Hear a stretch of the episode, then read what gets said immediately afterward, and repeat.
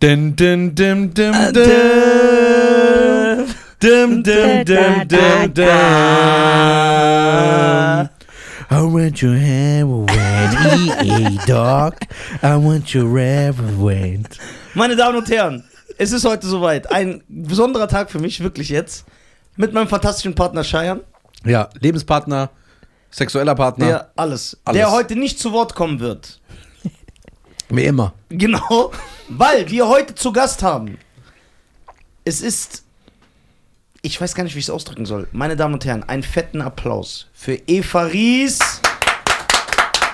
Und Vielen Ev- Dank. Und Eva Ries ist, das wird sie uns am besten selber erklären, eine Frau, Frau. hoffentlich. Ja, genau. Hoffen wir, aber wir müssen Eine ja Frau, eine Frau, die schwer enttäuscht ist, dass du, dass du Ja. Das berühmte Wu-Tang Clan Buch nicht gelesen hast, Ja, der ist Um ja das ist- autistisch veranlagt. um Das muss dass man so ein es bisschen- hier jetzt gehen soll. Ja, genau. Es ist ja so. Ich muss ja zu meiner Verteidigung sagen. Ich habe viel zu tun. Ja. Und versuche jetzt natürlich mit meinem Charme, den ich hier aufsetze, irgendwie hier rauszukommen. Sag einfach, dass du Autist bist. Man muss dann immer Mitleid haben. Genau, da muss man dann Mitleid haben. Okay. Ja, also das Buch werde ich auf jeden Fall, also es ist auf meiner Liste und ich werde es definitiv lesen, weil, was einige wissen, die das hier verfolgen, ich bin ja ein übertriebener Wu-Tang Clan-Fan. Also, ich habe sogar in meinem Comedy-Special eingebaut, äh, die Leute können sich nicht vorstellen, wie viel, wie viel der Wu, Wu, also wie stark Wu-Tang meine Jugend geformt hat, wie ich mich gekleidet habe, was für Musik ich gehört habe. Ich habe alle Alben gekauft, sogar von den Cousins dritten Grades, die keiner kennt. Ich habe eine Sammlung, die ist unglaublich. Also so viel Wu-Tang-CDs, die Videospiele, die Klamotten. Also ich war richtig verrückt danach. So hätte ich mich so mit meiner Schule befasst wie mit dem Wu-Tang-Clan. Ich wäre so der führende Arzt der Neurochirurgie in L.A. Ja. Für eine OP würde ich so drei Millionen Dollar brauchen. Aber das Buch hast du dann vergessen. ja, aber das Buch habe ich dann vergessen. Ja, ich bin halt verpeilt. Naja. Gut, also ich erzähle euch ja jetzt alles, was in dem Buch steht. Ja, sehr gut. Und dann. Äh, Erstmal so. Zur Person. Wer, Zu der Person. Wer bist du, genau? damit Genau. die Zuschauer- Also ich bin Eva Ries. Ich war äh, tatsächlich, ähm, ich würde mal fast sagen, fast 25 Jahre lang äh, habe ich mit dem Clan gearbeitet. Ähm, ich war International Marketing Manager, so hat es angefangen. Also in vielen Medienberichten wird erzählt, ich war der Manager. Ich war nicht der Manager oder die Managerin. Ich war aber sehr nahe dran. Das heißt, ich habe eigentlich wirklich die internationale Karriere dieser dieser Band aufgebaut, ja, weil mein, äh, mein Gebiet war tatsächlich, als ich nach New York kam, das war im Jahr 93, ähm, war eben das erste Album des Wu-Tang Clan, das legendäre 36 Chambers, Chambers Album, Album, äh, tatsächlich zu arbeiten. Denn zum damaligen Zeitpunkt war diese Band ja nichts weiter als eine Street Gang. Ja? Die kamen aus dem Ghetto, aus dem sozialen Brennpunkt, sagen wir mal, und wollten eigentlich ihre Karriere starten. Aber die hatten international gar nicht auf dem Zettel, also so den Rest der Welt. Ja? Die wollten nur waren- über den Block hinaus nur kommen. Genau, die waren, die waren happy, dass sie mal aus Staten Island rauskamen. Ähm, da war Manhattan, war ja schon im Grunde ein bisschen weiter weg, ja, weil Staten Island ist eine Insel, man ist ein bisschen isoliert. Und ähm, sie hatten gar nicht so vor Augen, dass es da noch Europa gibt und Australien, Neuseeland und Japan und all diese Dinge, die ich ja, die ich ja eigentlich bearbeiten sollte. Äh, was mich jetzt interessiert, äh, ist, wie kam eine junge Dame dazu? Also wie kam dieser äh, Kontakt zustande? Warum bist du nach New York? Wie ist das passiert? Wie hast du die kennengelernt? Genau, genau. Genau, ja, da muss man ein bisschen ausholen. Also ich war ja, ich bin ja eigentlich gelernte Fotografin, also so hat es angefangen. Also eine Künstlerin. Ja, Ja. Ich, äh, kann man so auch nennen, Künstlerin, ja, richtig.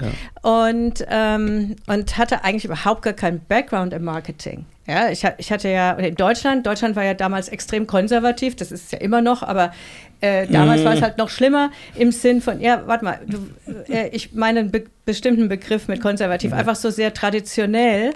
Und zwar hat man damals erwartet, dass Leute, die Marketingpläne schreiben sollten für Künstler oder Marketing machen, dass sie Betriebswirtschaft studieren Ah, hätten okay. sollen. Und das hatte ich natürlich nicht. Und ähm, ich habe aber nichtsdestotrotz über Amerika sozusagen den Einstieg in die, ähm, in die Musikindustrie gefunden, indem ich erst einmal ähm, Praktika in LA gemacht habe. Dann wurde ich Geffen Label Manager in Hamburg und habe dort mit lauter Rock-Acts gearbeitet wie Nirvana, Guns N' Roses. Alles ähm, meine Bands. ja, genau. Und das war meine Welt. Ich war Heavy Geil. Metal Fan. Ich war absoluter Hardrock Heavy Metal Fan. Du hast vorhin ACDC erwähnt, eine meiner Lieblingsbands. Beste Band. So, aber, aber ich hatte keine Ahnung von Hip-Hop, keine Ahnung von Rap, keine Ahnung von schwarzer Kultur oder ich hatte keine schwarzen Freunde, nichts. Ich konnte mit diesem Lifestyle oder sag ich mal so, mit dieser Richtung Ja. eigentlich gar nichts anfangen. Und ich bin da echt wie die Jungfrau zum Kinde dazu gekommen, sag mal mal, ja. Äh, also ich bin einfach ins kalte Wasser geschmissen worden. Ich kam nach New York, hatte wirklich keine Ahnung von der Materie und dann heißt es auf einmal, ja, Eva, äh, du bist für den Wu-Tang Clan zuständig. Ich sag so, um Gottes Willen, ja, wie soll das gehen? äh, Das ist geil. Ja. Ich stell mir das auch vor, dieser, Ja. dieser Switch, das ist ja was ganz anderes. Ja, richtig. Und, und es fing wirklich so an, dass, ähm, also es war so, dass RCA, für die ich arbeiten sollte, also die, die, die Plattenfirma, äh, ja erstmal an meinem Visum arbeiten musste, damit ich überhaupt legal in Amerika hätte arbeiten können. Und in dieser Zeit durfte ich noch nicht ins Büro kommen. Ja, weil sonst hätten sie sich ja strafbar gemacht. Also hat mein Chef, so schlau wie er war, gesagt, hey, ihr habt doch jetzt gerade geheiratet, du und dein Mann, geht doch einfach, nehmt doch jetzt die Zeit und geht in euren Honeymoon, äh, bevor du dann nachher anfangen musst zu arbeiten. Was ist Honeymoon ein, sind Flitterwochen. Äh, genau, ah, Flitterwochen. okay. Flitterwochen. Und ähm, dann haben wir das gemacht, sind nach Hawaii, einen wunderschönen Honeymoon. Und ich habe die Vorab-Kassette von 36 Chambers mitgenommen. Damals gab es ja noch Kassetten. Und ich hatte so einen Walkman. Und mit diesem Walkman bin ich am Strand gelegen und habe mir dieses 36 Chambers, was ja noch nicht gab, was ja noch keiner gehört hatte sozusagen, habe ich mir angehört. Oh mein Gott. Und ich fand das so schrecklich, dass ich geweint habe. Also ich habe ich dachte, jetzt kam, ich habe die Vision gesehen, dass es international wird. Das, ist wie, das wird wie Michael Jackson, das Thriller. Aber jetzt so, geil. Okay, geweint. nee, ich habe wirklich Und geweint. der Mann dachte wegen ihm. Ja, Nein, mein Mann, mein Mann war auch verstört und sagt so, was ist denn los? Und, nee, wirklich. Und äh, ich habe vor allem deshalb geweint, weil ich diese Folterszene gehört habe mit Method Man und, und äh, Raekwon, dieses Skit, Ja. wo er sagt mit Rusty Screwdriver up your ass und Ja. dies und jenes und diese ganzen Foltermethoden. Und ähm, da habe ich halt geweint und habe gedacht, was sind das für Tiere, was sind das für Schweine eigentlich und mit denen soll ich arbeiten? Ja, das war so das, also mein erstes Gefühl. Mhm. Und vor allem hatte ich auch die Angst, weil ich ja an dem Erfolg gemessen werden würde, was eigentlich jetzt so international passiert. Wer soll denn das kaufen? Wer um Himmels Willen soll in Europa oder in, in Japan oder sonst wo diesen Quatsch kaufen? Ja. Vor allem war es auch sehr roh, es war nicht Es war konventionell produziert. Genau, genau. Es war so voll verzerrt. Ja, äh, es waren keine diese- Hooks, kein nix. Einfach- Genau, es waren diese minimalistischen Beats, also dieser typische RZA Production Style, Mhm. den wir ja heute alle lieben. Ja. Aber ich damals habe gesagt, was ist das für ein Dreck? Was für ein Dreck, ja. Und, Das war ähm, 93. Ja. 93, okay.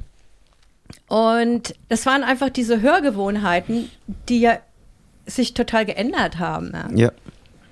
So, okay. Dann, äh, weil ich habe mir, ich habe mich das damals, also jetzt, äh, ich war ja mittendrin, als in Europa diese Welle kam. ja, Das weiß ich ganz genau. Die fing auch vor allem an mit dem zweiten Album. genau. Als das rauskam, alle Kiddies haben das gekauft, so kulturübergreifend. Das war so, also heute, wenn ich zu heute zurückdenke, weil wenn ich jetzt zum Beispiel von dem Punkt heute mir die Backstreet Boys anschaue oder Britney Spears, dann weiß ich, warum das so ein Phänomen geworden ist. Oder Mhm. Michael Jackson und Madonna. Das macht Sinn. Es deckt alles ab. Aber bei Wu-Tang habe ich mir gedacht, okay, da sind so neun schwarze Leute aus der Gosse, Ja. die alles andere als kommerzielle Musik machen. Das ist sogar, also ich kenne Hip-Hop-Fans, die Wu-Tang nicht hören. Weil die sagen, das ist anstrengend. Das, ke- das ist nicht melodiös, das ist, die haben keine Hooks, die rappen nur so, alle neun Leute rappen durch. Ja. Wie kann das kommerziell so erfolgreich sein, dass ich in einer Realschulklasse war und alle deutschen Kids das hören und darüber reden, ey, das ist RZA und das ist Method Man und dass das so einen Impact hat, dass Leute sich so... Ich frage mich, wie das entstanden ist, weil das ist so ein Phänomen, das kann man gar nicht erklären. Ich habe mich das auch oft gefragt und ich glaube wirklich, erstens mal das zweite Album, Wu-Tang Forever war ja drei Jahre danach. Genau. Also er, oder fast vier Vier, Jahre. Also 97, wenn man, wenn, genau, 97, also es sind im Prinzip dreieinhalb, weil es kam am Ende von 93 das erste, dreieinhalb Jahre danach, da hat sich vieles geändert. Ja, äh, Leute haben sich irgendwie ein bisschen vielleicht an den Sound gewöhnt. Und ich glaube auch, ähm, was die Menschen fasziniert hat, egal ob sie schwarz oder weiß waren oder deutsch oder was anderes, glaube ich, ähm, ist einfach so dieses, diese, diese Mystik um diese Band. Ja, also ich glaube, vieles hatte mit dem Logo zu tun Ja. als Logo hat einen unheimlichen Symbolwert. Und ich glaube, das hat die Leute fasziniert. Viele haben sich ja auch gefragt, da gibt es ja intellektuelle Dispute über, ist das ein Bat, also ist das eine Fledermaus oder ist das ein Adler oder ist das ein Wappen oder was zum Teufel ist das Ding? Ja, also ich glaube, dass da, ähm, da das was war, dann eben auch diese Einflüsse der Band, also einerseits diese fernöstliche Mystik, ja, die Kung-Fu-Filme, Filme, ja. die Mafia-Filme, dieses Organized Crime, diese ganze organisierte Kriminalität, die Faszination damit ähm, und eben das, dass der Clan nicht nur einfach äh, ja, Gangster-Rapper waren, so als Image, sondern die waren Gangster. Also keine schlimmen Gangster, aber sie waren Gangster. Weil sie kamen wirklich, jeder war vorbestraft, jeder war im Knast gewesen, jeder war Drogendealer. Also das kann man nicht leugnen. Ja. Und sie hatten eine gewisse Realness, eine gewisse Authentizität. Und ich glaube, dass das das ist, was die Ja. Leute gespürt haben instinktiv, dass es echt ist und dass es eben kein Image ist. Gibt ja auch genug Geschichten, so zum Beispiel, dass die, als sie das erstmal im Radio gespielt, äh, die wollten im Radio gespielt werden, dann sind die zu Stretch und Bobito, glaube ich, gegangen. Ja. Da sollen die auch so mit 100 Mann eingelaufen sein und haben die Genau. so praktisch gezwungen, Genau. das im Radio zu spielen. Und es gibt ja diese tausend Schlägerei-Stories. Man weiß, dass Ghostface Killer Mace den Kiefer gebrochen hat. ja. Zum Beispiel. Ghost, Und- Ghostface Killer hat auch noch anderen Leuten den Kiefer gebrochen. Also Ja. da, da war ich selbst dabei. Also das, da, da, da gibt es mehr Stories noch. ja, okay, sehr gut. Äh, unter anderem in Holland, wo dann auf einmal die Polizei hinter uns her war. Also Horror, Horrorgeschichten ohne Ende, ja, weil die sich einfach nicht unter Kontrolle hatten. Oder gerade so einer wie der Ghost, der rastet halt aus. Ja. Ja. Also der Ghost hat mich auch schon am Schlawittchen gepackt und mich ge geschüttelt. Ja? Ja, der hat mich genommen und irgendwie so, Ist der groß? ja, der ist, also der hat mich buchstäblich so genommen Ja. und gesagt, give me the money, give me the motherfucking money. Ich sag so, was für Geld? Was? Ja, äh, ja, ich weiß, du hast in deiner Tasche. Und also er hat mir Wow. unterstellt, ich hätte Geld vorher eingesammelt Ja. äh, von Promotern und es allen anderen gegeben, nur ihm noch nicht. Genau, er ist der Einzige, der es Er ist der Einzige ja. natürlich, der es nicht ja. gekriegt hat. Und lauter paranoider Kram. Und dann wurde der echt handgreiflich. Und ich habe mal irgendwann... Mhm. Was wir natürlich äh, nicht befürworten. Nee, natürlich nicht. Aber äh, ich habe dann eben auch in der Situation zum ersten Mal die Polizei gerufen. Tatsächlich. In, äh, das war allerdings in Prag, im Hotel im Sheraton, glaube ich. Und da habe ich die Security gerufen und die haben die Polizei gerufen. Und der Groß stand da, spinnst du, die Polizei und hin und her. Da habe ich gesagt, so, ich will jetzt einmal ein Exempel statuieren und du gehst in den Knast. Geil. Und ich freue mich richtig drauf, dass du jetzt in den Knast gehst Geil. und dass du mit deinem Diabetes, ja, bei, bei Wasser und Brot vor dich hin darfst und da springen wahrscheinlich Ratten rum. Ja, geil.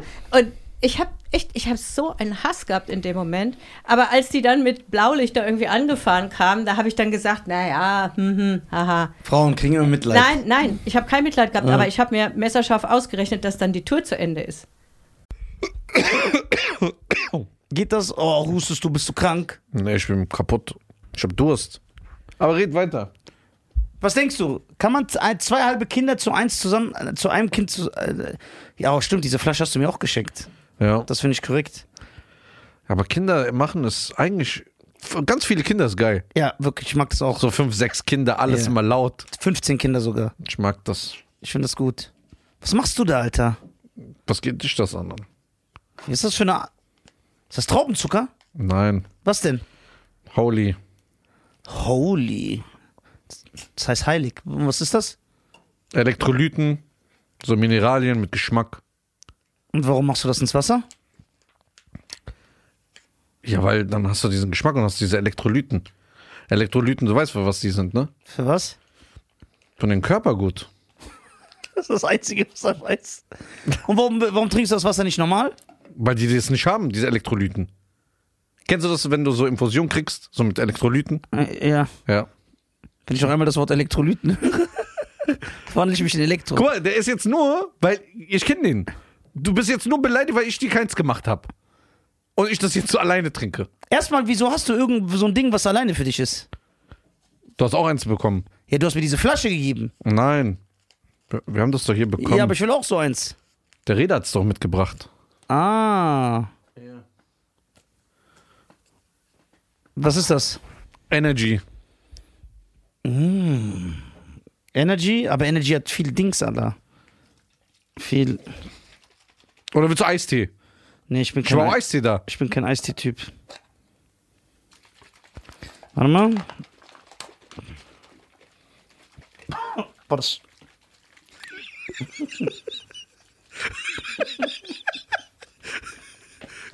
das war zu Willst, willst du Eistee? Nein. Das, Das ist geil.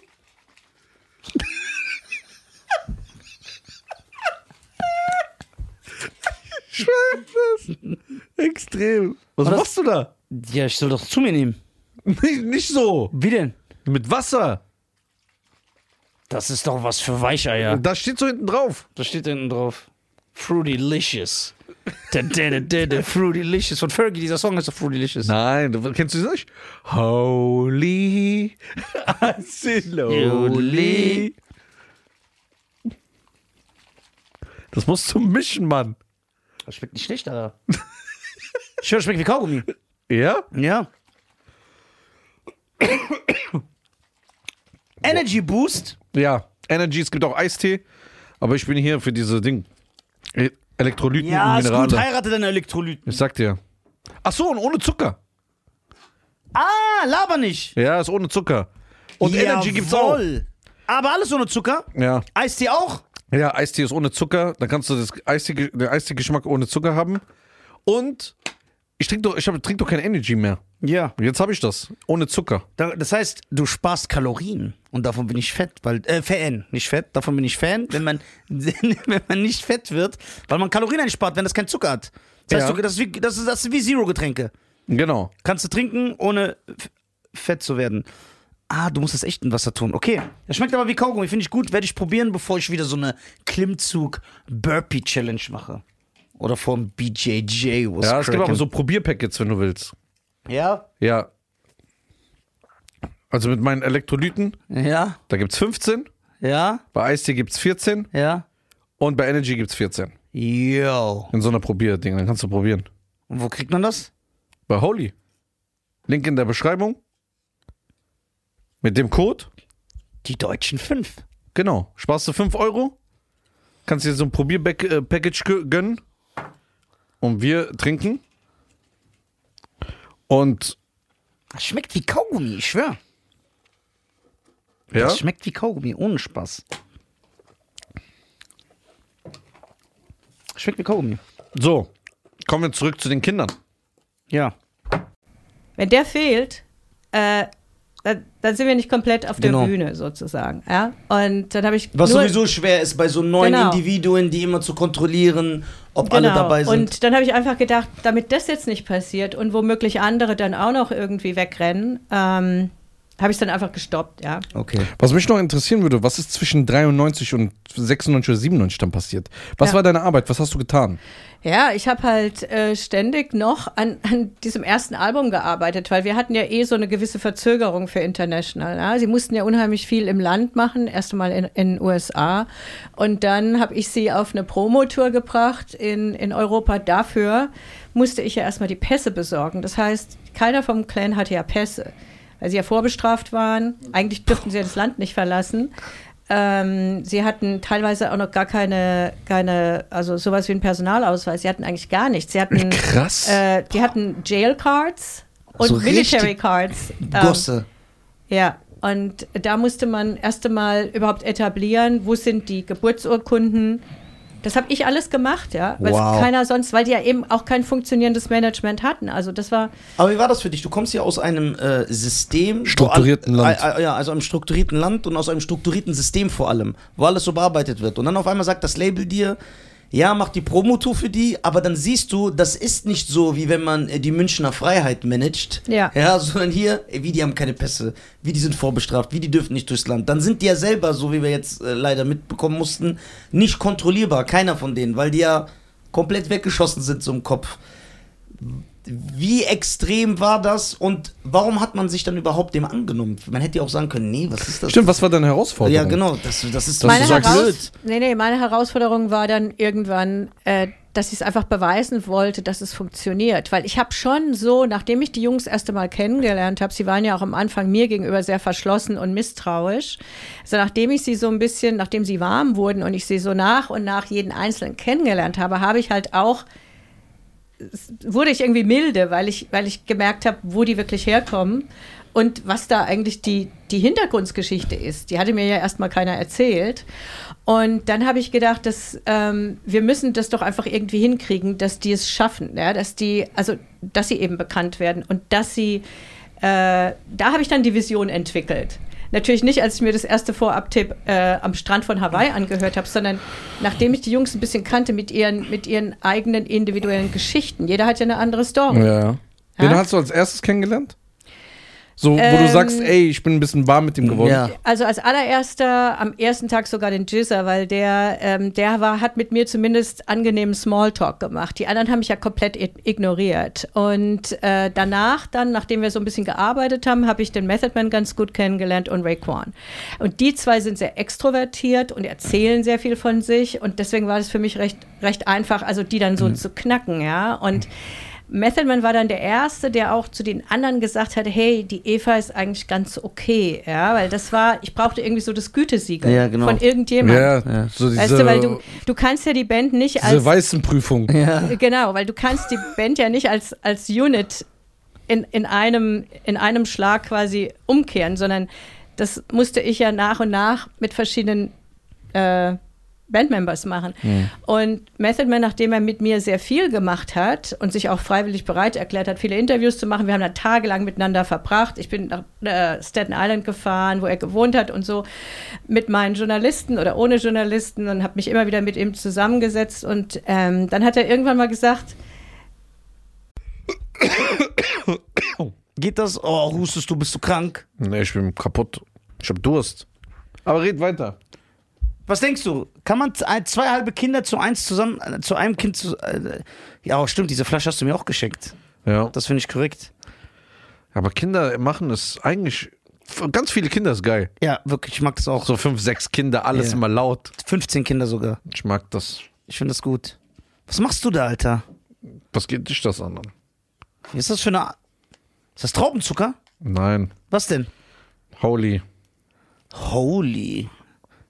Das heißt heilig. Was ist das? Elektrolyten, so Mineralien mit Geschmack. Und warum machst du das ins Wasser? Ja, weil dann hast du diesen Geschmack und hast diese Elektrolyten. Elektrolyten, du weißt, für was die sind, ne? Für was? Von dem Körper gut. Das ist das Einzige, was er weiß. Und warum, warum trinkst du das Wasser nicht normal? Weil die das nicht haben, diese Elektrolyten.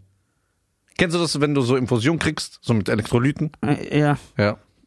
Wenn ich noch einmal das Wort Elektrolyten höre, wandle ich mich in Elektro. Guck mal, der ist jetzt nur, weil ich kenne den. Du bist jetzt nur beleidigt, weil ich dir keins gemacht habe. Und ich das jetzt so alleine trinke. Erstmal, wieso hast du irgend so ein Ding, was alleine für dich ist? Du hast auch eins bekommen. Ja, du hast mir diese Flasche gegeben. Nein. Wir, haben das doch hier bekommen. Ja, aber ich will auch so eins. der Reda hat es doch mitgebracht. Ah. Was ist das? Energy. Energy? Aber Energy hat viel Dings, Alter. Viel. Oder willst du Eistee? Nee, ich bin Ich war auch kein, Eistee da. ich bin kein Eistee-Typ. Warte mal. Boah, das.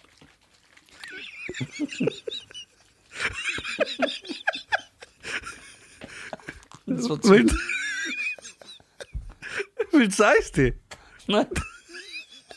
Das, Das ist geil.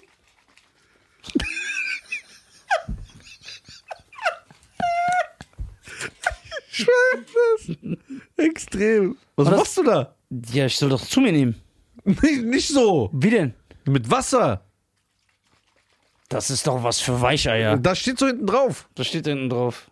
Da, da, Fruitylicious. Von Fergie, dieser Song heißt doch Fruitylicious. Nein, du, kennst du das nicht? Holy. Slowly. Das musst du mischen, Mann. Das schmeckt nicht schlecht, Alter. Ich höre, das schmeckt wie Kaugummi. Ja? Ja. Energy Boost. Ja. Energy, es gibt auch Eistee. Aber ich bin hier für diese Ding. Elektrolyten Ja, und ist Minerale. gut. Heirate deine Elektrolyten. Ich sag dir. Ach so, und ohne Zucker. Ah, laber nicht. Ja, ist ohne Zucker. Und Energy gibt's auch. Jawohl. Aber alles ohne Zucker. Ja. Eistee auch. Ja, Eistee ist ohne Zucker. Dann kannst du das Eistee, den Eistee-Geschmack ohne Zucker haben. Und ich trinke doch, ich hab, trink doch kein Energy mehr. Ja. Jetzt habe ich das. Ohne Zucker. Da- Das heißt, du sparst Kalorien. Und davon bin ich fett, weil, äh, Fan, nicht fett. Davon bin ich Fan, wenn man, wenn man nicht fett wird, weil man Kalorien einspart, wenn das kein Zucker hat. Das heißt, Ja. du, das, ist wie, das, ist, das ist wie Zero-Getränke. Genau. Kannst du trinken, ohne fett zu werden. Ah, du musst das echt in Wasser tun. Okay. Das schmeckt aber wie Kaugummi. Finde ich gut. Werde ich probieren, bevor ich wieder so eine Klimmzug-Burpee-Challenge mache. Oder vom BJJ. was Ja, es gibt auch so Probierpackets, wenn du willst. Ja? Ja. Also mit meinen Elektrolyten, Ja? da gibt's 15. Ja? Bei Eistee gibt's 14. Ja? Und bei Energy gibt's 14. Yo. In so einer Probierding. Dann kannst du probieren. Und wo kriegt man das? Bei Holy. Link in der Beschreibung. Mit dem Code. Die deutschen fünf. Genau. Sparst du 5 Euro. Kannst dir so ein Probierpackage gönnen. Und wir trinken. Und Das schmeckt wie Kaugummi, ich schwör. ja, Das schmeckt wie Kaugummi, ohne Spaß. Schmeckt wie Kaugummi. so. Kommen wir zurück zu den Kindern. Ja. Ja, ich weiß nicht, ob wir hier überhaupt das N-Word sagen dürfen oder wie oder was, aber er kann hat, man alles sagen. Hier kann man alles sagen. anyways, er hat halt gesagt, also ich zitiere, ähm, Eva, you my nigger, cause you're so cool. Und ich sag so, im ersten Moment, ich kannte ja diesen Slang gar nicht, Ja. ich wusste ja gar nicht, was das ist, ja. Ich sag so, hä, was heißt das? Ist das gut oder schlecht? Weil es war wirklich so. Ja. Also es klingt jetzt heute auch albern, aber das Ja. war wirklich genau so. Und das war dann der Durchbruch, als der quasi das verkündet hat. Dann Ja. hat er mir erklärt, nein, das ist gut, das bedeutet, wir sind Freunde. Okay. Und das haben die anderen dann natürlich eben auch mitgekriegt und das hat er zu den anderen auch gesagt. Und dann wurden die, also hat mir jeder vertraut. Und ich glaube, dass das so ein bisschen der Durchbruch war und bei Raekwon so ähnlich, weil der hatte eine ganz schlimme persönliche Geschichte. Und als er mir das erzählt hat, dass seine Mutter quasi mit zwölf Jahren schwanger war mit ihm, ähm, und dass er glaubt, dass er das Produkt einer Vergewaltigung war, äh, da habe ich eben auch so ein bisschen Boah. umdenken müssen. Ja? Also alle dann sind aus kaputten Elternhäusern und die Gegend ist sowieso. Genau. Und ich habe mich dann so ein bisschen fast als Sozialarbeiter gesehen, weil ich irgendwie gedacht habe, Mensch, ich muss die Typen da aus der Gosse raus. Ja, du warst so ein bisschen die Mama dann auch, ne? Ja, Ja. ja, ja. Weil das war dann auf einmal, also da hatte ich dann einen höheren Auftrag, sage ich mal. Ja. Das Und- war so, Konnte man sich als eine Frau aus Deutschland vorstellen, dass es ein äh, westliches Land gibt, ein Fortschritt, wo solche Umstände herrschen, dass jemand so lebt, das ist ja so Ja, wirklich. der American Dream. ja, der, der angebliche American Ja. Dream. ja, ich konnte es mir nicht vorstellen. Ich habe es halt nach und nach dann so äh, peu à peu erfahren.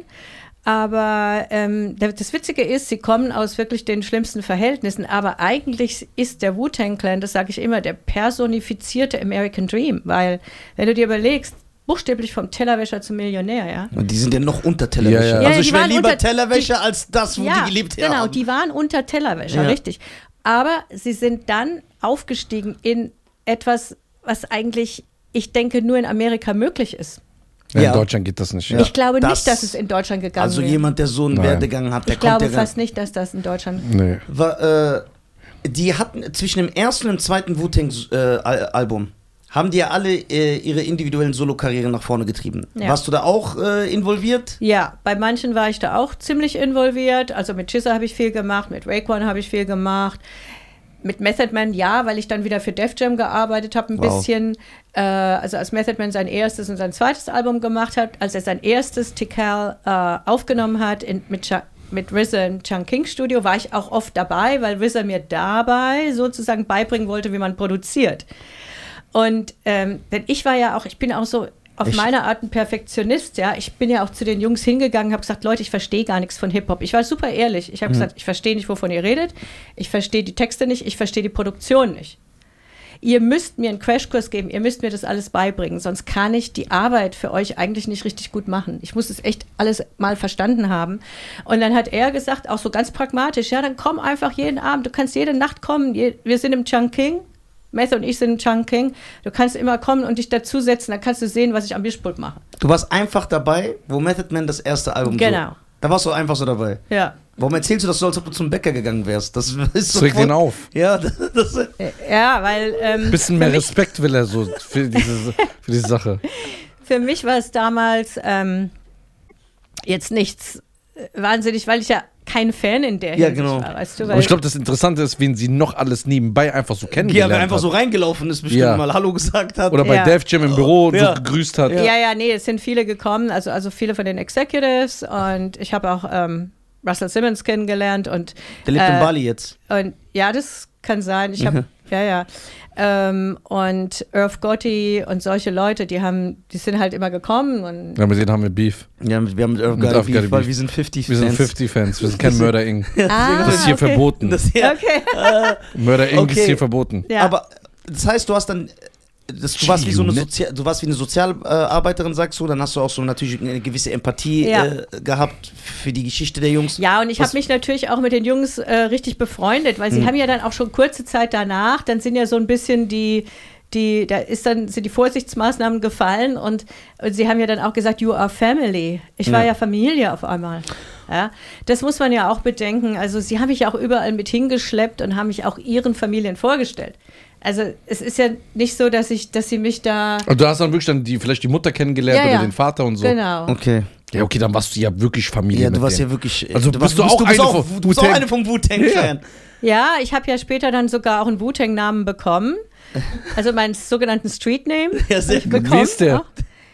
Ähm, den hat Inspector Deck erfunden und der heißt äh, Evil E, Killer B. Ja, Evil E, Killer B. Ja, wieso? Ja. Ey, wir wollen auch so einen Namen. Kriegen wir auch so einen Namen, schon scheuern? Ey, Wu, gib uns so einen Namen. Da müsst ihr erstmal die Bücher lesen. Ja, dann, ja. Dann, Wie lesen dir das Buch? Le das ist, le- das ist Homework das, für das verschlinge ich jetzt Homework. Okay.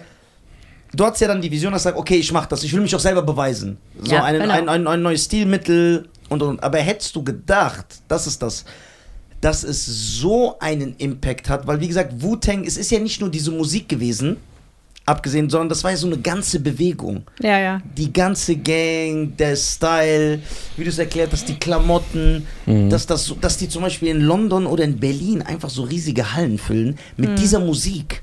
So, weil man kann ja einen Song hören und kann sagen, okay, das ist ein Hit, das hat Hitpotenzial, das ist ein Ohrwurm, ich summe das immer auf dem Ohr. Aber Wu-Tang war ja alles andere. Das war wie so eine. Sekte. Ja. Ja, das war, das, Das, war das, aber das eine Magie geht irgendwie Ja, ja. davon aus. Dass nee, nee, das war das, was ich toll fand, war, wie das mal die Franzosen erklärt haben. Also eine französische Journalistin hat es sehr gut er beschrieben. Die hat gesagt, der Wu-Tang-Clan ist ein Kult. Genau. Ein So Kult, Kult, kultig. Ja. Und ähm, es hatte da tatsächlich was von. Also weniger jetzt eine Sekte, aber so sowas ähnliches. Ne? Und das wurde dann eine weltweite Bewegung, aber man, man muss auch ganz ehrlich sagen, äh, die Anfänge, die waren ja sehr bescheiden. Also die er- allererste Europatour, ähm, ich glaube, das war auch 94 oder 95, war in wirklich kleinen Clubs. Also da kann man nicht sagen, sie hätten gleich riesige Hallen gefüllt. Ne? Also das, das hat sich ja langsam aufgebaut. Ja, die haben immer Gas gegeben und äh, haben sich dann aufgebaut. Ja, das Mhm. ist wichtig. Kein Al- Erfolg kommt einfach so. Das stimmt. Als zwischen dem ersten und zweiten Album, wo die äh, Solo-Mitglieder sehr erfolgreich geworden sind, war es dann schwieriger, die fürs zweite Album zusammenzubekommen, weil ich mir vorstellen kann, dass die, die Egos dann einsetzen. Der eine sagt, wofür brauche ich RZA? Ich bin jetzt Ja, selber. Method Man.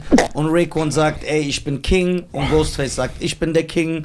Ja, und dass ja, die dann eigentlich gar nicht mehr Bock hatten, weil die gesehen, weil wenn man alleine auch erfolgreich ist und Platin geht und mehr Geld für dich, du heimst den Ruhm selber ein. Man kriegt so einen gewissen. War das dann schwieriger oder beziehungsweise wie hast du das dann gehandelt? Oder was gab es da für Probleme? Was für Probleme sind entstanden? Ähm, ja, es gab auf jeden Fall die Ego-Probleme. Die waren von Anfang an da. Jeder von den Jungs hat seine eigene Personality, seine Persönlichkeit und auch sein Riesen-Ego. Also das muss man schon sagen. Im Prinzip waren die Jungs ja jeder eigentlich für sich genommen ein sehr guter Rapper. ja. Jeder hatte Skills und jeder hatte ein gewisses Image und jeder hatte auch so eine Rolle angenommen. Ähm, so eine ganz distinguierte Rolle. Also äh, allein der Ghost hat ja so und so viele noch andere Namen, Tony Starks Ja. und Pretty Tony und dies und das und der Raekwon und äh, die haben alle so ein, wie soll ich sagen, und jeder von denen hat ja auch seine eigene Fangruppe. Und als sie dann gemerkt haben, dass sie ja auch alleine, also mit diesen Soloalben Erfolg haben können und natürlich wesentlich viel mehr Geld machen können und das nicht teilen müssen, äh, da war es natürlich auch schwer, sie für das zweite Album dann zusammenzubringen. Und da hat RZA schon sehr viel machen müssen. Also quasi so ein bisschen als der Boss oder wie er sich immer genannt hat, Mother Goose, also die, die, äh, die Mutter der Gänsefamilie. Ähm, das war tatsächlich so. Also das war schon schwierig beim zweiten Album.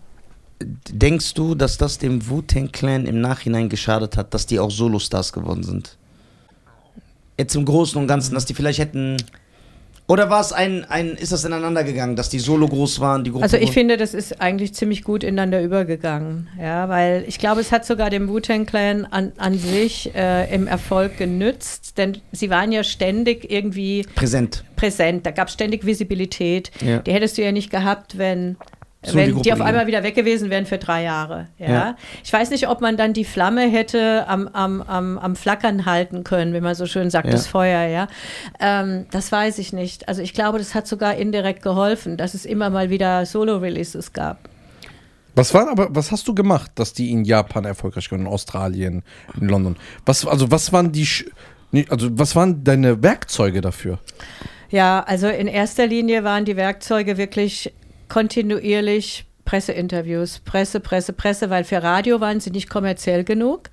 Welche, welche Radiostation hätte das gespielt? Denk mal an Triumph. Das ist ein endloser Freestyle, praktisch kaum Neun ein Hook. Leute rappen. Neun, neun Leute rappen neun Minuten lang, quasi. Äh, die, die, Ja. ja, äh, die Zeit ist viel zu lang, eigentlich, die Running Time. Ähm, du hast, da habe ich zum Beispiel auch mit Wizard diskutiert, ich habe gesagt, es muss gekürzt werden. Oh, mhm, nee. Und äh, das sind so Sachen, also ich glaube, da, da, ähm, ich glaube einfach, dass die, äh, dass es gut war, dass es immer wieder diese, diese Solo-Releases gab, denn auch für die Solo-Releases haben die Jungs ja Promo gemacht. Ich habe immer sehr viele Interessenten gehabt aus der ganzen Welt, die nach New York kamen und mit den Jungs sprechen wollten. Also damit habe ich mich echt im Prinzip ja, ähm, beschäftigt. Also mit Netzwerken. Zeit. Ja. Also wir haben einmal äh, Presse, wir Mhm. haben einmal Netzwerken. Hast du ein Marketingbudget von den Labels bekommen? Für ja, natürlich. Ich habe ja selber Arbeit? ein, ein, ein Marketingbudget gemacht. Also ich habe das selber ja international die Kampagne äh, geschrieben und die Firmen in, auf der ganzen Welt haben das ja dann sozusagen ausgeführt. Okay. Und ähm, ja, wir hatten natürlich ein, ein, Budget und je erfolgreicher die Band wurde, umso größer war das Budget. Ähm, und dann gab es natürlich auch, wie ich in dem Buch auch ziemlich gut äh, immer wieder beschrieben habe, die, die horrenden Kosten, die dann aus diesen Tourneen entstanden sind oder aus, den, aus diesen Promotrips sogar, dass die Band ja grundsätzlich eine Vorliebe für Telefone hatte. Damals gab es ja noch keine Handys. Und damals musste man ja aus dem Hotelzimmer vom Festnetz telefonieren. Und da gab es ja noch immer noch Oh Gott, zusätzliche Kosten. Hotelkosten dazu. Also das war sehr teuer damals, ins Ausland zu Genau. telefonieren. Und die Jungs haben die ganze Nacht nach Amerika telefoniert. Und wir hatten äh, bei den meisten Hotels am nächsten Morgen irgendwie 20.000 Pfund oder 25.000 D-Mark damals auf der Uhr. Ja, äh, die, wow. die ja eigentlich die Band hätte zahlen müssen. Dann gab es jeden Morgen Diskussionen, die wollten nicht zahlen. Ich wollte es natürlich auch nicht zahlen.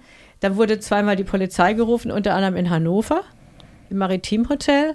Geil. Ähm, lauter so Dinger, ja. Also da, es gab also nur Stress. ja, es gab nur Stress. Ja, äh, ich, ich mag. Dann haben sie auch viel gestohlen. Also sie haben, sie haben geil. Das ist echt geil. Ja, sie haben in den, in den Platten, Nisa bei den Hotels. nee, nee, ja, bei den Hotels auch. Gut, das ist gut, dass du sagst. Ja, bei den Hotels haben sie Daunenkissen und Bademäntel. Weil die Armen sowas nie hatten. Ja, aber Ja. die waren doch schon Stars Ja. da. Nein, nein, aber sie, sie haben sich den Tourbus noch gemütlicher machen wollen. Ja, genau. Und die haben diese Das macht er auch, der klaut immer diese Schlappen aus dem Hotel. ja, aber die, die sind ja dafür da, dass man sie mitnimmt. Das ist was anderes. Also da muss ich ihn jetzt in Schutz Was nehmen. glauben die denn noch? Äh, ja, also die haben, also haben die haben sich auch von Fans nach Hause fahren lassen? Nee, nee, die haben, die haben also hauptsächlich die, die wunderschönen Daunenkissen geklaut, die äh, weißen Bademäntel mit einem Marriott-Logo oder äh, die Schlappen, was auch ich mitgenommen, Aschenbecher, was es damals noch gab. Äh, und dann haben sie in den, in den Läden, also in den Geschäften, wo wir Autogrammstunden machen sollten, ja die ganzen CDs noch geklaut. Also alle möglichen CDs von allen Für nichts gezahlt, so einfach so Nee, normal. einfach eingesteckt. Die Jeder hat ungefähr 10 eingesteckt. Und dann sind wir mit ungefähr 100 CDs äh, raus aus dem Laden.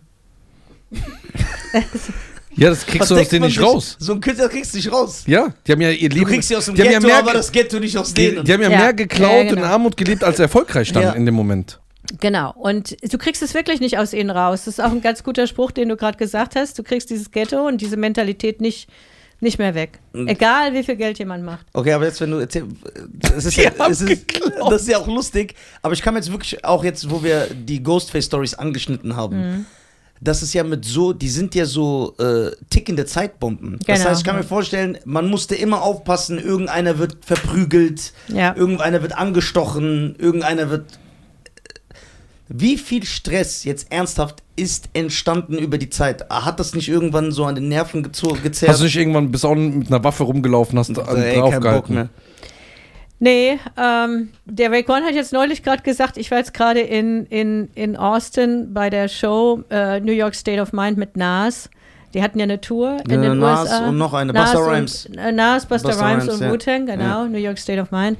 War ich da und habe mir diese Austin-Show angeguckt, ja, letzten Monat. Äh, und da bin ich im Van mit, äh, mit YouGod und, und Raycon zur Venue gefahren und dann sagte Raycon noch so, Eva, ich vergesse nie, als du eines Tages so angepisst warst, dass ich gedacht habe, du bringst uns um. Und äh, da und dass du jemand erwürgen wolltest und ähm, Das färbt ich ab. kann mich gar nicht mehr dran erinnern. Nee, also ich konnte mich jetzt da, also an genau diese Sache jetzt nicht Ah. erinnern, aber er hat gesagt, er hätte mich noch nie so wütend und rabiat gesehen und so. Ähm, aber ja, ich meine, wie soll ich das sagen? Also mich, ich habe da irgendwann, glaube ich, innerlich abgeschaltet. Also ich Abgestumpft glaube, war man dann. Abgestumpft, ja genau. Das heißt, wenn man gehört hat, ey, Method Man hat irgendwie so den CEO von äh, McDonalds ge gehauen, hast du dir gedacht, ja, nichts Neues. Nee, das hat er ja nicht. Ja, aber Ähm, als Beispiel jetzt. Aber als ich gehört habe, äh, Raekwon hat einen Fan, äh, nee, Entschuldigung, Ghostface hat einen Fan zusammengeschlagen in der Garderobe, weil der angeblich versucht hat, seine Lederjacke zu klauen. Äh, Also, Angeblich. also Ghostface wird immer beklaut von ja, ja, genau. Das und er schlägt immer alle zusammen. Okay. Ja, oder, oder sie waren in irgendwelche anderen Dinge verwickelt. Oder zum Beispiel ähm, der, der, wie heißt der, der ODB ist in Brüssel ja einfach ge- abgehauen. Einfach verschwunden, spurlos verschwunden. Wie, warum? Wo ist Der der? war hin? ja eh durch. Wo ist ja, hin? Ja. Ja, eben, wo ist der hin? Der war am Anfang noch mit mir, mit mir auf einem Stadtbummel. Ja. In Mit- Brüssel, ja? In Brüssel. Ja. Mit mir und einer äh, englischen Journalistin Emma Forrest zusammen auf dem Stadtbummel. Ja. Wir hatten ihm angeboten, möchtest du mit uns shoppen gehen? Und er so, ja, okay, ich komme mit. Ja, da haben wir erst gedacht, es wird vielleicht für ihn ein bisschen langweilig, wenn wir uns da als Frauen irgendwie Schaufenster angucken oder in Läden reingehen. Sie wollte in Boutiquen rein und so. Naja, und er ist dann erst brav mitgelaufen und irgendwann drehen wir uns um und da war er weg. Er hat sich nicht verabschiedet, auch nicht gesagt, ich, ich sehe euch nachher an der Venue, weil wir hatten an dem Abend noch ein Konzert. Ähm, nee, war ist auf einmal weg gewesen. Und dann haben wir uns erst nichts dabei gedacht, haben gedacht, naja, es ist ihm zu langweilig geworden und ähm, er wird schon wieder im Hotel auftauchen. Er ist ja stundenlang nicht gekommen. Die Jungs waren schon beim Soundcheck, er war immer noch nicht da. Und später hat sich dann halt rausgestellt, dass er da ein Mädchen kennengelernt hat, irgendwie eine Frau angesprochen hat auf der Straße, wie das halt so seine Art war. Er hat ja alle Frauen angequatscht. Da war halt eine dabei, die ihn toll fand, die ihn dann mit nach Hause genommen hat, zu ihrer Familie. Das Mädchen war, glaube ich, erst 18, hat den Dirty mit nach Hause. Dort hat er Abend gegessen, mit dem Mädchen geknutscht bei der Familie. Und Das hat, ist eine richtige ODB-Story. ja, und hat äh, Sag mir nicht, dass das Konzert verschlafen hat. doch, doch. Nee, nee, aber nein, nein. Er war beim Konzert und zwar mit der gesamten Familie. Also dann rief er mich irgendwie an oder ruft irgendwie bei der Venue im Production Office an, es gab ja keine Handys, und sagt irgendwie, ähm, hey, ich brauche noch irgendwie fünf Pässe für heute Abend. Ich komme da mit so einer belgischen Familie. Okay. Zu der belgischen Familie. Ja, und dann kam Vater, Mutter, Tochter und zwei Geschwister noch, zwei Brüder mit äh, zu dieser Show, die durften dann natürlich Backstage-Pässe haben. Ja. Und äh, Dirty hat sich dann da bewundern lassen und feiern lassen und er ging dann auf die Bühne. Ja. Ja. Der hat ja eh so ganz geile Sachen gemacht. Es Ja, gibt ja auch diese berühmte Story, hast du das damals miterlebt, wo er, obwohl er schon ODB war, der auf Mariah Fantasy gerappt hat und Mhm. So, und der hat sich einfach so einen Welfare-Check, ist der, hat, der, der hat einfach so vom Arbeits, der hat so vom Amt gelebt, obwohl Genau. er ODB ist und hat diesen Check immer eingesammelt. Ja, hat und er dann, gemacht. Und dann wurde er erwischt irgendwann. Krass. So, Mich würde interessieren, du warst ja in so einer äh, Domain-Männerwelt, ne? Mhm. Was ja heutzutage nicht mehr gut ist. Ja, mit dieser neuen Weltordnung. ähm, also es ist sehr schrecklich, was du da durchmachen musstest. Ja, ja. Wie war das für deinen Mann? Unter so vielen Männern. und die ja noch komplett Und die waren ja ja, unberechenbar. Das ist ja keiner sich, normal. also mein Mann hat sich total zurückgehalten. Der hat da, hat da nicht mitge, mitgemischt oder in irgendwie oder sich großartige Sorgen gemacht, glaube ich. Ich, ich meine, mein Mann weiß auf der anderen Seite auch, dass ich ein Typ bin, der, da kannst du bis zu einem gewissen Grad Dinge machen, aber dann irgendwann ist Schluss. Also ich bin jemand, der relativ äh, klar Grenzen zieht, ne? Und, ähm, und außerdem jetzt mal ganz ehrlich, wir, wir wollen das nicht romantisieren oder wie man das nennt, aber Romantisieren. Oder, äh, romantisieren, richtig. Ähm, aber als du gerade eben gesagt hast, was in der neuen Weltordnung ist, ähm, ich habe das jetzt gar nicht als so fürchterlich schlimm empfunden. Ich muss Ach sagen, echt? Ja. Das hätte ich jetzt aber nicht gedacht, weil es gibt ja so viele Frauen, die sagen, wir sind so, wir fühlen uns so schrecklich, weil Ja. wir haben drei CEOs, das sind alle Männer, wir Ja, fühlen genau. uns so untergeordnet, wir fühlen, haben keinen Wert als Frau. Ja, was hätte ich da sagen sollen? Ja. Ja, deswegen. Ja, also nein, das ist, ähm, also ich ehrlich gesagt, ich, ich bin, ich bin in, in einer gewissen Weise bin ich wirklich Feministin, aber in anderer Weise kann ich diesen Schwachsinn nicht, nicht gutheißen. Also genau wie wir. Wir sind auch Feministen, Ja, weil wir richtig. für Gleichberechtigung, Gleichberechtigung. sind, aber nicht Ja. für Schwachsinn. Nee, nicht wir für sind, Wir Schwachsinn. sind nicht für Schwachsinn da, ja. Also wofür ich allerdings bin, äh, egal ob ihr da jetzt mit konform geht oder nicht, ich bin dafür, dass äh, Frauen tatsächlich dasselbe Gehalt bekommen. Ja, klar. Wenn sie dieselbe Arbeit machen. Also ja, aber es ist schon Entschuldigung, schrecklich, dass aber wir warte darüber mal, warte reden mal, müssen. bo- bo- bo- bo- bo- Aber wenn wir selbst in diesem Land, in diesem tollen, industrialisierten, großartigen Land Deutschland es nicht schaffen, äh, dass Frauen denselben Lohn oder dasselbe Gehalt für dieselbe Arbeit erhalten, dann ist doch irgendwie was faul. Dann ist das nichts anderes als eine Bananenrepublik. Ja, aber das Genau. ist ja schon peinlich, dass wir darüber reden müssen. ja, ja, eben. Das meinte ich ja. Das ist peinlich. Das ist Das peinlich. ist selbstverständlich. Das, also ich finde schon, die Frage, dass sie aufkommt, ist schon peinlich, Ja. weil es selbstverständlich ist. Ja. Weil eine Frau hat den gleichen Wert wie ein Mann. Und wenn sie, vor allem, wenn, sie, wenn sie vor allem dieselbe Arbeit macht. Ja, dann Ja. sowieso. So, vor allem, weil wenn jetzt sagen wir mal, eine Frau ist olympische Gewichtheberin, ja, Ja. dann denke ich mir natürlich nicht so feminin, aber ich finde es sogar eigentlich im Endeffekt krasser und denke mir, nee, die muss die gleiche Börse kriegen, weil als Frau das zu machen, das ist ja nochmal Ja. komplett verrückt. Ja, So, ich genau. habe jetzt natürlich jetzt ein absurdes Beispiel genannt, damit Ja. man weiß, äh, Genau. worauf ich hinaus will. Nee, Also- also, das sind so Sachen, wo ich denke, oder ich finde auch diesen Gender-Wahnsinn Schwachsinn, Ja. weil ich sage, mir hilft es nichts als Frau. Gar nicht. Wenn da jemand. Es wird äh, sogar den Wert als Frau Genau, weggenommen, ganz genau. weil es ja sowas wie eine Frau gar nicht mehr richtig gibt. Nein, weil es vor allem so quasi unterstellt wird, als ob wir diese Extrahilfe bräuchten. Ja. Wir brauchen das gar nicht. ja, Weißt du, also aber Genau, man versucht, ja, man versucht ja aber auch durch, diese, durch diesen, also wenn wir jetzt diesen Gender-Wahnsinn nehmen und dieses ganze, ja, Geschlecht ist ein äh, soziales Konstrukt. Wer sagt das denn jetzt? Das sagen auch viele. ja, ja. Ne? Aber es, wenn du es nicht mitbekommst, ist sogar sehr gut. Bleib einfach Ich gucke 95. schon gar, ich guck schon gar keine, gar keine Nachrichten mehr, weil ich das gar nicht mehr alles hören will. Nein, nein, nein, nein, bleib einfach im Jahre 1995, dann hörst du das alles nicht. Und, Ja. und das ist ja auch das, wo ich sage, man versucht den Wert der Frau, also man entwertet sie damit. Ja, indem man richtig. sagt, nein, äh, alles, ist, alles ist gleich und alles ist austauschbar, weil dann hat ja eh nichts mehr Wert. Dann hat die Frau keinen Wert mehr und der Mann auch nicht, wenn man Mhm. alles. Äh, Also ich finde das ein bisschen von euch jetzt beiden, ich will euch nicht angreifen. Ihr redet immer nur von zwei Geschlechtern, weil es gibt äh, Transgender, Genderqueer, Genderfluid, Bigender, es gibt Agender, es gibt's gibt auch noch, Y-Gender? äh, es gibt noch Es äh, gibt Wu-Gender. Wu-Gender? Es gibt Wo ist der Wu-Gender? dann gibt's äh, Wo ist der? es gibt Pan es gibt Pangender, Trigender, Okay. Agender, Demigender, es gibt Abinär, es gibt ähm, Abinär, ist das türkisch? Wegen Abi. äh, Non-binär. Non-binär. Also ich finde, wir müssen äh, ach du Scheiße. ja, das, der Quatsch hört nicht auf. Ja, aber das heißt, das kann man ja eigentlich kurz fassen unter dem Begriff divers. Ja. Divers. Der Ja, Wu-Tang war auch divers, da waren genau, die mehrere. waren ziemlich divers. Ist es so, ist es, äh, Was für Idioten. ja, das ist ja sowieso Bild krank. nicht die Grünen. Lass uns lieber okay. über Kriminelle sprechen. War das bei Wu-Tang auch so, dass als die ganz groß geworden sind, das kann ich mir auch vorstellen, dass zum Beispiel Method Man und Raekwon gesagt haben, ey, wir sind zehnmal bekannter als You God und Master Killer, wir können nicht mehr fair zu neunt aufteilen.